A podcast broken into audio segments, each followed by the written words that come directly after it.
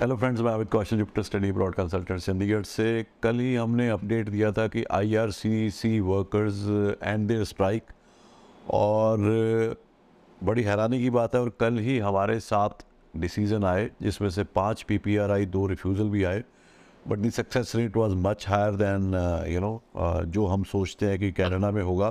But profiles भी अच्छी थी no doubt all were S profiles तो वी वर एक्सपेक्टिंग मैं वही बोल रहा हूँ कि अगर आपकी एस डी प्रोफ़ाइल है तो आज की डेट में कनाडा में visa success rate is very high तो बिना कोई, और पाँच के पाँचों डिफरेंट डिफरेंट इंस्टीट्यूशंस के लिए आए हैं तो बिना कोई टाइम बर्बाद किए हम बताते हैं जी। सबसे पहले हैं मिस्टर अमन डांडा। अमन डांडा का आया है फोकस कॉलेज सरी के लिए। अमन ने 2022 में कॉमर्स में प्लस टू की है सीबीएसई बोर्ड से। I seven not less than six business के डिप्लोमा में जा रहे हैं जी और इनकी फ़ाइल लगी थी मार्च 27 को।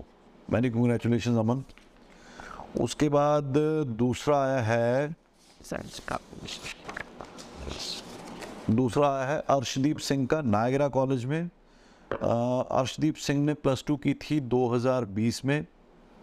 आर्ट्स विद इकोनॉमिक्स और मेन टेक के लिए इनकी फ़ाइल लगी थी जनरल बिज़नेस का कोर्स था, इनका सिक्स ईच और फाइव सबमिशन फ़ाइल सबमिशन हुई थी नौ मार्च को।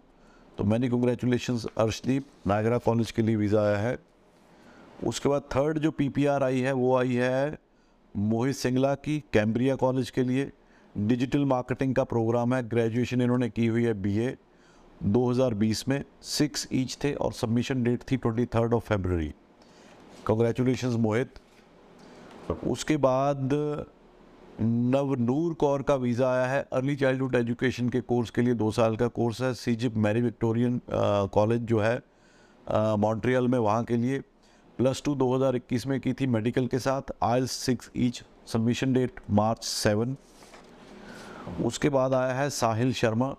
साहिल शर्मा का आया visa university of Fraser Valley के लिए। एसोसिएट ऑफ़ आर्ट्स का कोर्स साहिल ने 2022 में प्लस टू की थी। कॉमर्स में IELTS band 6.5 no band less than six.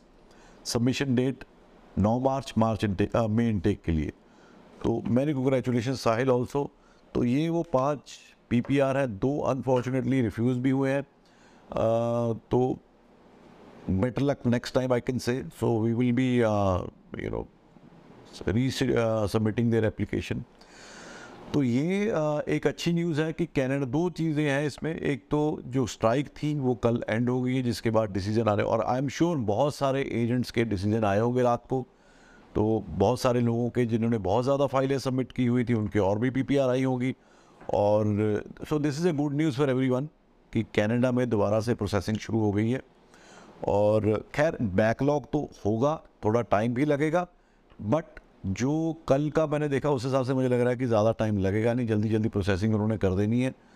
तो अगर आप भी कनाडा में अप्लाई करना चाहते हैं, बहुत सारे इंस्टीट्यूशन में सितंबर इनटेक अभी भी अवेलेबल है और अगर आप कोई पर्टिकुलर इंस्टीट्यूट में जाना चाहते हैं, जैसे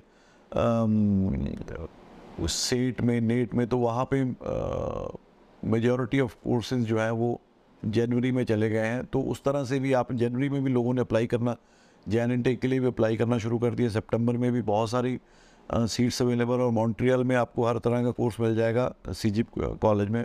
सितंबर इनटेक के लिए और जो सी ए क्यू है आज की डेट में मॉन्ट्रियल का विद इन वन वीक आ जाता है तो नॉट अ बिग इशू और बाकी भी जो इंस्टीट्यूशन है, जहाँ भी आप अप्लाई करना चाहते हैं कैनेडा में तो आप अप्लाई कर सकते हैं। आई एम श्योर बहुत सारे लोग ऐसे हैं जो डिसअपॉइंट हुए हैं ड्यू टू एंट्री रिक्वायरमेंट अगर वो कनाडा, ऑस्ट्रेलिया जाना चाहते थे, वो क्वालिफाई नहीं करते, या जी e में रिजेक्ट हो गए हैं, या अनफॉर्चुनेटली वीज़ा रिजेक्ट हो गए so they have you know a chance to submit their visa application in Canada और things are getting better in Canada तो उम्मीद करता हूँ कि बाकियों की भी जो फाइलें लगी हुई हैं, उनके बड़ी जल्दी डिसीज़न आए और पॉजिटिव आए, और हम आपसे शेयर करते रहें. Thank you so much